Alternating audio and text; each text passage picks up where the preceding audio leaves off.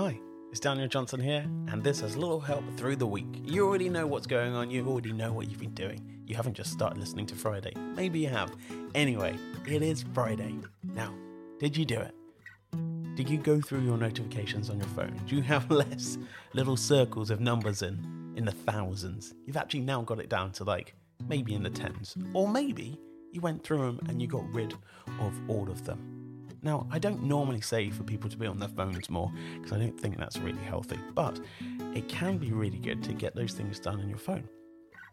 Now, you might have noticed that the notifications are there for a reason.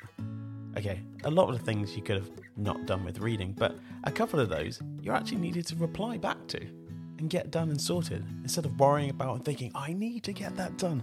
Now, you might have done it. And fantastic job for you. So you already have things tidied and thrown away in your house. Your bed's probably made, and your phone is clear. Well, maybe looking a little better than before. I mean, you've done this in just five days. That's pretty amazing, isn't it? And just think, for next week, you've done those things.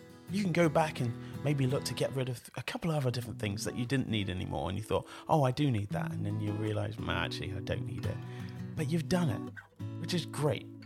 And now you've sorted out stuff on your phone as well. Got rid of those photographs that we've got the same photograph about five, ten times. And it just all gets in the way, doesn't it?